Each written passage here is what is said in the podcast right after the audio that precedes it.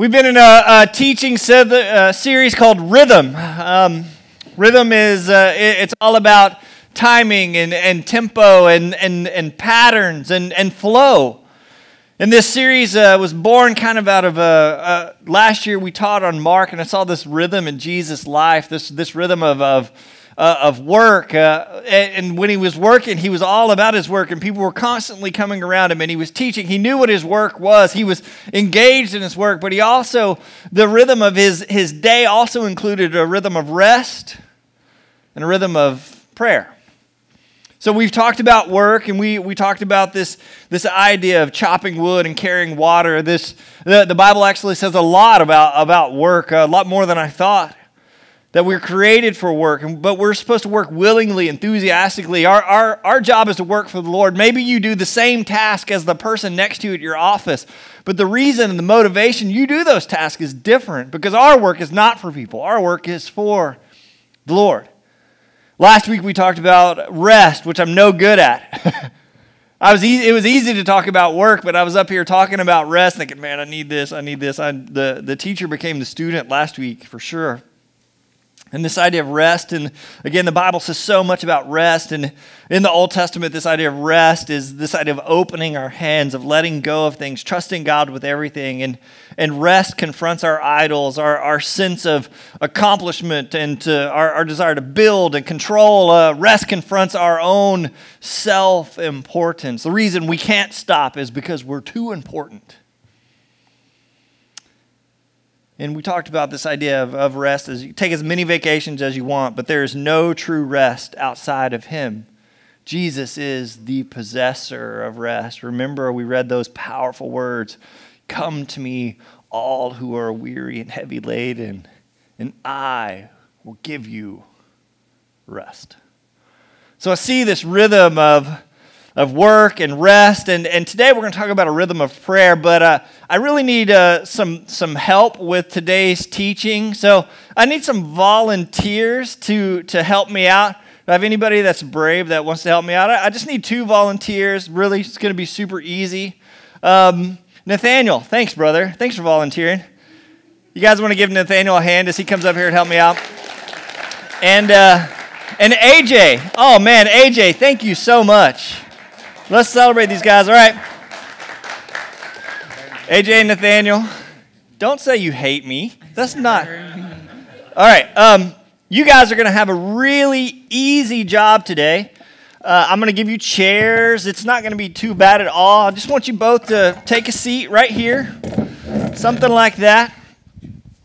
And I'm going to do so, I'm going to give you a job that's something I'm sure you've done a hundred times before. I have some potatoes that need peeling. Now, moms, have they ever done this before? They gonna know how to do this? All right, so here's a peeler for you. It is sharp. We have a first aid kit, but don't hurt yourself. All right, and here's your sack of potatoes. And what I'd like you guys to just start working on is take a potato. I even have some napkins for you if you need some. And the peels, no, that's not how you hold it. Yeah, there you go. And these fingers stay out of the way. Oh. There you go. It will also take the skin off fingers, and you kind of push down. There you go, just like that. We got a whole sack of potatoes. Want them nice and clean. Keep your fingers out of the way. Peels go in there.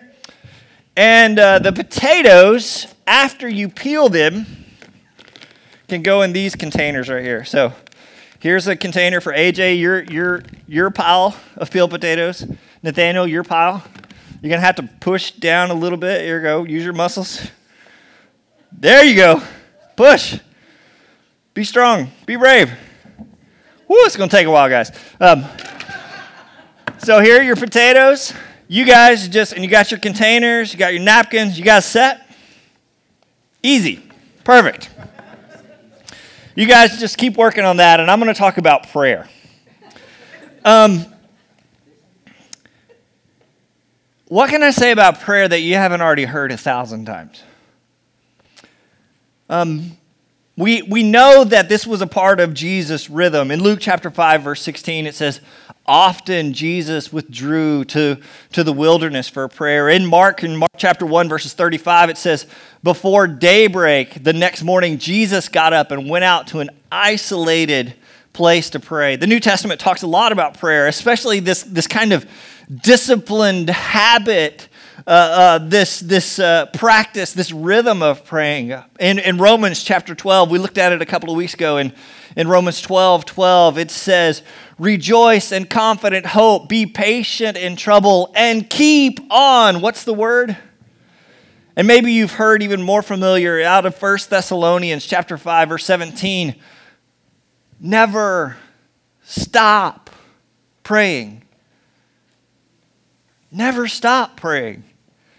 So when I read these words, um, I immediately have I have questions, uh, and maybe some of you are th- thinking those same questions. Uh, how many of you are are praying without ceasing? How many of you have stopped praying, or or are you just kind of doing it in this kind of same kind of constancy? And so I have I have questions of like, what does it mean when he says never stop praying? I overanalyze everything, so I want to quantify and qualify, never stop. Well, does never mean never, right? Or is this just like, you know, just practice it kind of all the time? Or, or does never mean uh, every second or every breath? Is it like, is it like being on the phone, don't interrupt me, I'm praying? Could, could we make a deal with this never? How about five times a minute? Or, or six times an hour. And what about when I go to the bathroom? Does that count or is that different time? Imagine if you, you put this into your, your iCal or your Outlook calendar. Never stop praying. So 701, wake up, pray. 702, pray. 703, pray. Or imagine like you get these, this reminder every minute of the day to, to pray. My first question is how am I supposed to get anything done? Right? If all I'm doing is praying, I mean, that's good, but. So, my best guess is uh, I don't think when the Bible says pray without ceasing, it, it, it is a commentary on frequency or quantity. I, I, think it's a mistake to think of prayer as a task to be completed. Whew, man, check that off. I prayed 157 times a day. Yes. Instead, what if prayer is, is, is a kind of vehicle? The question isn't, did we say, did, did you say enough? But did your prayer bring you to the proper destination? Stay with me. What if prayer is like one of those bullet trains in Japan? Have you seen these things? These, these trains go like 200 miles an hour, and they instantly, or, or as quick as possible, bring you to this destination. What if that's what, what prayer is supposed to be? Except for bringing us to a city or a town or, or a location, what if, what if prayer is this vehicle that brings us instantly, 200 miles per hour, into the presence of God? Then prayer wouldn't be about quantity I mean, I, I, can make you repeat the Lord's Prayer again and again and again and again and again for an hour, right? You could do that. The question would be, though, did it, did it bring you, did it, did it create some sort of, you know, Michelangelo's ceiling, of some moment of connection with you and God? Did, did it bring you to a greater awareness of Him there in, in your life, in, in the moments of your life? You guys are doing good. AJ is way out in front. Although we're not. Oh, he was. All right, well, we'll, we, we didn't see that. So, what if prayer isn't about quantity? But it, it's, it's about becoming somehow more conscious of God with us, Emmanuel. So there's this word um, it's an extra biblical word. That just means it was coined after the writing of the Bible. It's, it's a word used by Jewish rabbis and later adopted by Christians. Uh, and the English kind of transliteration uh, is, is Shekinah. Have you heard of this word? Shekinah is adopted from the Hebrew word which means to dwell or cause to dwell. And Shekinah means presence. While this word Shekinah never appears in the Bible. Its, its concept is, is all over the pages of Scripture. Moses is at the burning bush. He is in the Shekinah of God. Are you with me? When the Israelites are in the wilderness, what guides them by day and night? A cloud and fire. They knew that God's Shekinah was with them, right? When the cloud settled on the mountain, who did they know was there? The presence of God. When the, when the cloud settled on the temple or the tabernacle, it was the presence of God. He knew, they knew He was there, they knew He was near.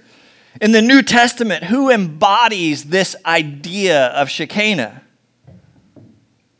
Jesus, right? John says, the Word became flesh and tabernacled or dwelt among us.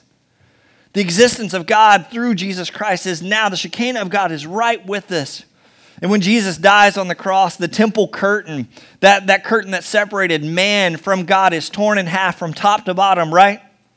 This thing that separated us from God has now been destroyed. And once again, we enter into, we have the ability to enter into His Shekinah. In, in the, when the church is beginning in Acts, in the very second chapter, the disciples are in a room praying. And you remember what happens?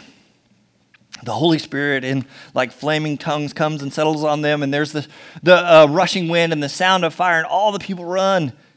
And they have a brush with Shekinah. You know, in the New Testament, when, when Christians prayed or when they worshiped, when they were charitable, when they studied God's word, they expected to have this brush. They expected to, to somehow be drawn into the presence of God. There was this uh, a great church father named Brother Lawrence, a, a French like monk kind of guy, 17th century. He fought in the 30 Years' War and was, was nearly fatally injured. He was, he was crippled. He had, had like chronic pain his whole life, and he, and he entered a monastery.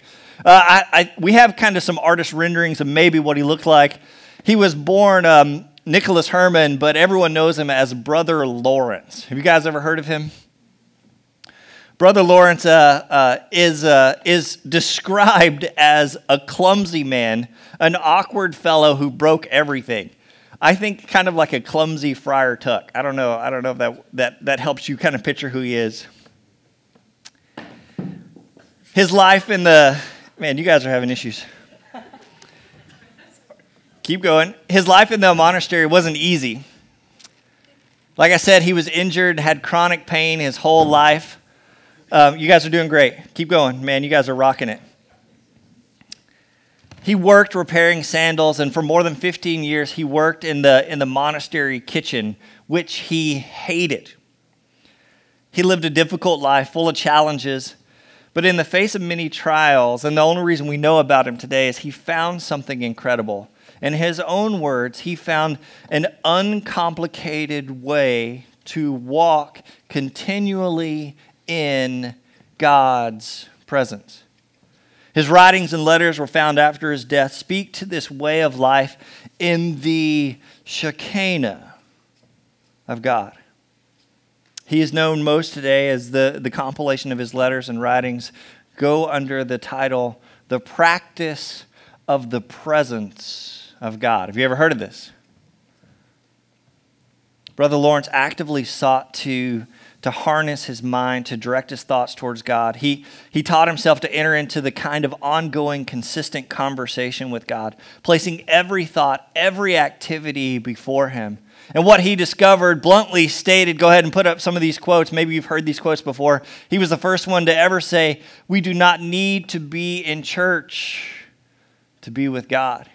He even would go on to say, we, we need to take contemplation out of the cloister. We need to take contemplation and prayer and meditation out of the church, out of the closet, and put it on the roads of the world. And of course, he would never discourage anyone from, as Jesus put it, you know, to when you pray, go into a room and shut the door. He, he would never discourage that. But at the same time, he warned about a kind of religious practice uh, or, or religious practices while not accustoming ourselves to a continual conversation, a continual practice of the Shekinah of God and freedom and simplicity. How many of you, after your morning quiet time, you have your morning quiet time? Your coffee and your Bible and your comfortable armchair and your little lamp. How many, after your morning quiet time with God, kind of leave Him there and then go about the normal task of your day?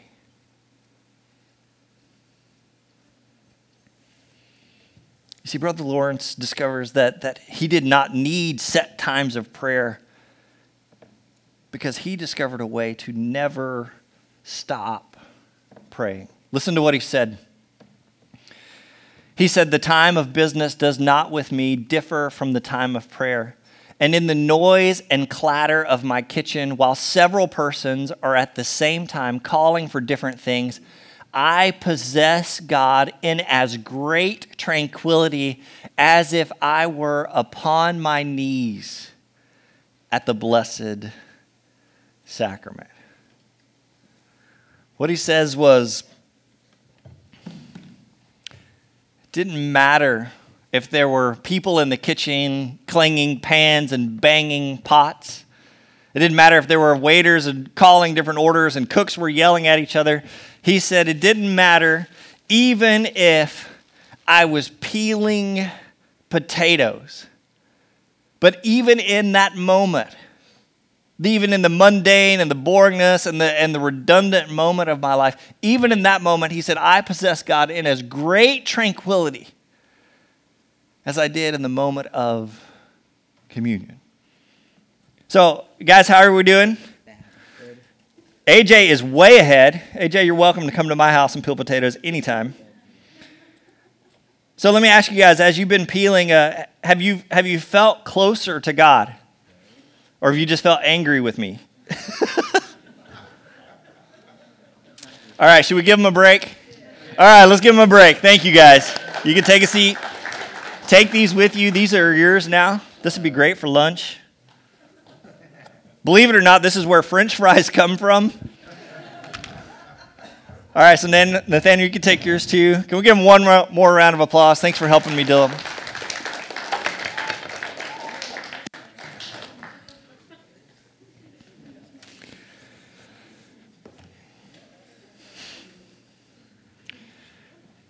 Brother Lawrence didn't leave his tax, his task to go and pray. Rather, he prayed through the heart of his business.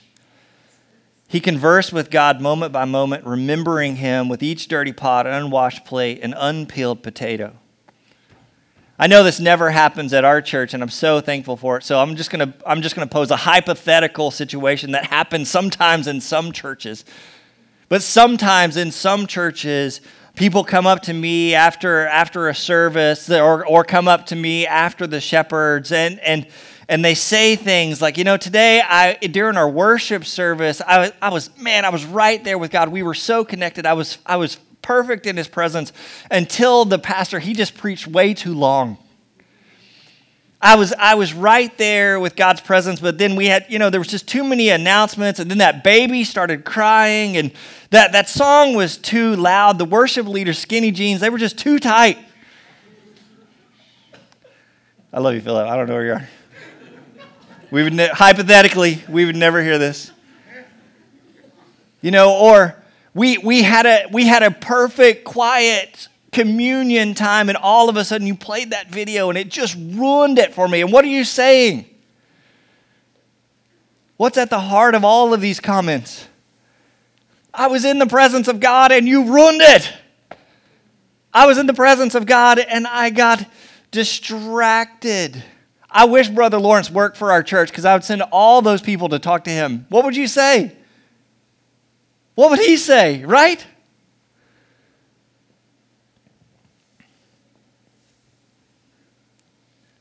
Would he challenge your religious practice?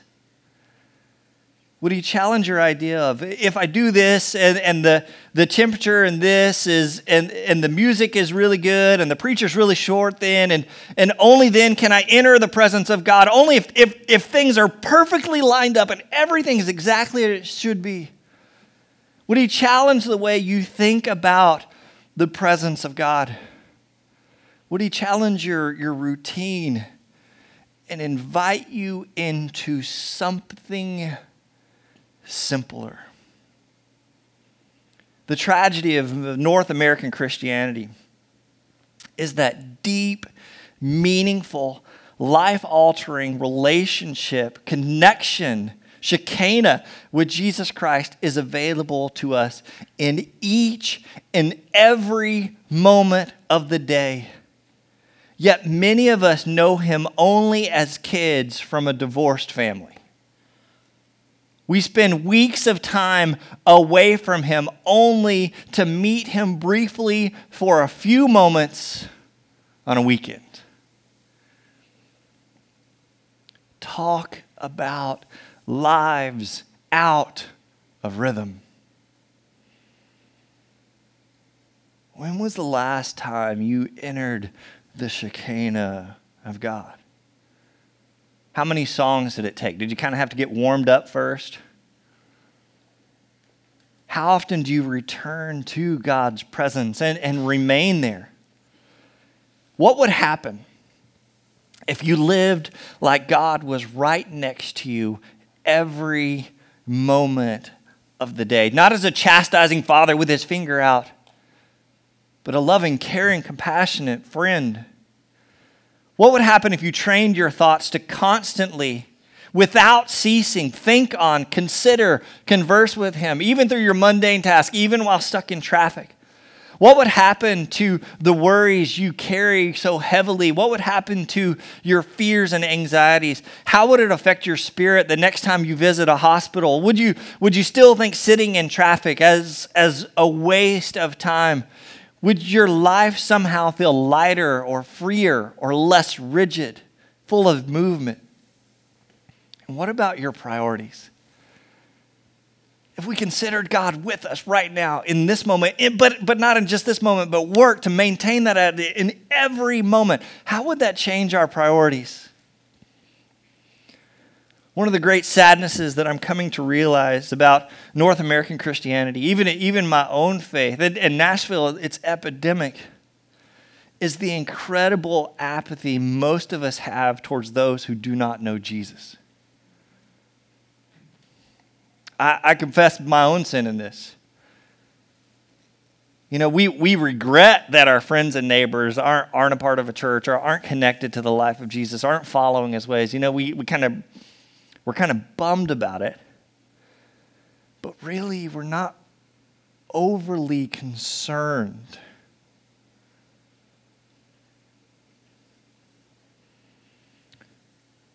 What was really happening in all those morning quiet times and Bible studies and, and early morning coffee prayer times? If your heart wasn't somehow broken, for what God's heart was broken for.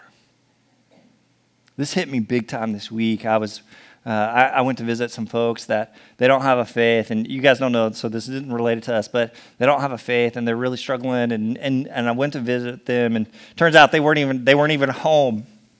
And I was I was driving home, man. I, all of a sudden, my heart just broke for them.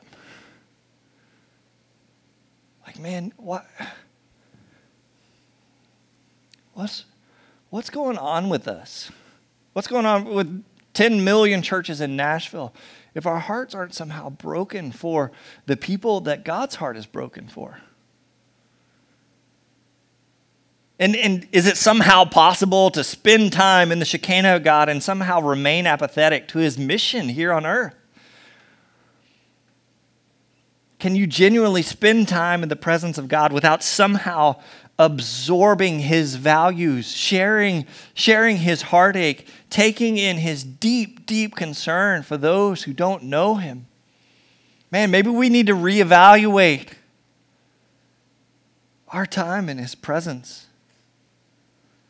Because I know this, and, and you'll see this more and more. This is these kind of emotions and feelings are driving us as a church. God's really drawing us into this. And I don't say this to make you feel guilty or, or, or anything like that. But God is drawing this church into a deeper kind of discipling relationships where we care about the lost. We, are we're sharing faith with, the, with those who don't know Jesus. That when you pass them, you don't just, it's not just another day, but man, there's something in us is, is, is waking up. I hope that's happening in you. I think that's happening in our church. Like, like something is waking up. And, and I, I know this when I see a heart that begins to break for those in their community who don't know Jesus, I know that is someone who is walking in Shekinah. Right? I know that is someone who is experiencing on a deeply meaningful and consistent level the presence of God. So, um, doesn't matter if you're praying a hundred times a day. If it's not somehow drawing us deeper into a relationship, deeper into a connection that God is here and we are, we are to fulfill his will in this place and, and somehow embody his values.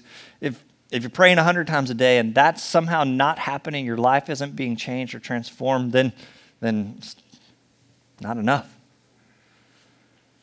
Until we can perpetually place ourselves in the Shekinah of God, our lives, our cravings will never be satisfied.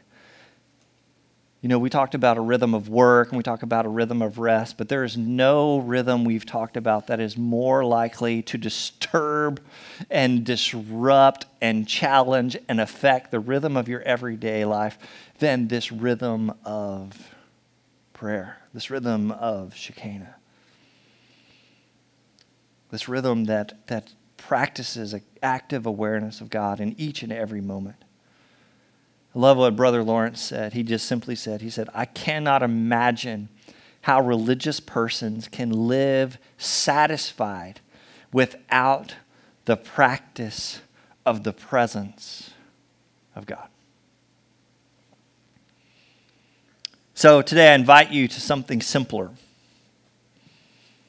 To, to turn your thoughts somehow, to, to turn your attention toward God to converse with Him through each and every moment of the day, peeling potatoes, practice thinking about Him there with us, um, taking out the trash, speaking with your wife, and likely there will be moments. Uh, Richard Foster, the great author of, of the, the celebration of discipline, following Brother Lawrence's example, he, he applied himself to this practice of the practice of the presence of God for an entire year. And, and what he said was, was pretty incredible. He said, honestly, there was, there, was, there was times that I failed, times that I, that I failed at this to contemplate God, to consider Him, that I failed for hours and days at a time. It, it, was, it was a discipline, it was something I had to practice. But each time I failed, I just found myself bringing back. I always just came back to re- consider Him again, to remember Him again, to think on Him again, to dwell in Him again. And he said, It changed my day as I would drive to work. I would wonder if are those birds, is that God speaking to me in those clouds? I began to contemplate and think of God in everything, in every activity of the day. And he said uh, in his writings, in his, in his book, The Celebration of Discipline, he said, What changed in me was suddenly now uh, an incredible awareness of when and how God was speaking to me in this frequency. And he said, when he would show up at a worship service, he would it was filled with expectation every single time. He said, I had heard God speak to me, reveal himself to me. I'd spent all of this time with God throughout the week. Sunday was just another day of filled with expectation of being in God's presence. And he said, I learned to discern the voice of God, to separate that voice from all the other voices in our world. So I invite you to something simpler to turn your thoughts, your attention toward God, to converse with Him through each and every moment of the day, to embrace the very words of Jesus when He said, I will be with you always. I invite you to, in the best way you can, to picture Him always at your side. I invite you to never stop praying, to practice the presence of God. And now is a great opportunity we're going to enter into a time of communion, and we have the table set up around the room filled with emblems of Jesus' own body and blood. So right now, in these few moments, whether it's quiet or I don't honestly, I don't know if the band's going to play or not. But whatever happens, now is your time again to be drawn into that place. But not just this moment, but every moment. Let's pray together. Father God, I thank you so much for your Son, Jesus Christ. I thank you for the, the promises that he made, the, the, the sacrifice that he made, the life that, that through him we can now have and enter into. Father God, I thank you for his body and his blood poured out for us. And God, I, I pray today that as we pour ourselves into your word, that, that we, we somehow, in, in a deeper way, in a more meaningful way, embrace the promises that, that rise off the page Father God, that, that we enter into this kind of relationship with you that, that's constant, uh, not, not start and stop, even though there may be some of that. And, and Father God, maybe some of us even here this morning are struggling because it's been a long, long time since we've spent any meaningful time in your presence. But Father God, you call us back to that place again now, even this morning. Now's your chance. Now is our opportunity, Father God, to spend time with you to think about you, to consider you. And Father God, maybe there are people here today that, that don't have a faith. They, they don't know what it was like. And, and if you spoke to them, they wouldn't understand that your words. They, they wouldn't know how to discern your voice. So, Father God, man, if there's a way that, that that you can open them up. If there's ways that we as a church can help others who, who don't know you to somehow come into your presence, if, if God, if we can practice your presence in, in real tangible ways and, and let that affect the, the very patterns of our life so that others see and can be drawn not to us, but to you. Father God, fill us with, with that. Help us in the ways that we've failed. Help us to pray without ceasing to see you in every moment, whether it's peeling potatoes or driving to the office. Father God, to live with that kind of awareness is powerful and life changing. It changes the rhythm of everything that, that's going on in our life. Father God, I pray specifically for the lost, for those who don't know you. God, our community is filled. My own neighbors on our street, God, they don't know you help, uh, help something in us to, to change, to be open to sharing our faith. I, I know it's scary and frightening. I know it's something we all kind of agree we should be doing, but don't many of us don't know how to begin. Father God, even that we place before you. Ask for guidance. Ask for your help. Father, we love you so much. Thank you for your son Jesus. As we enter into this time of communion, we remember him as we enter into this time of, of your continued presence. We thank you. And in your Son Jesus' name, everyone together says,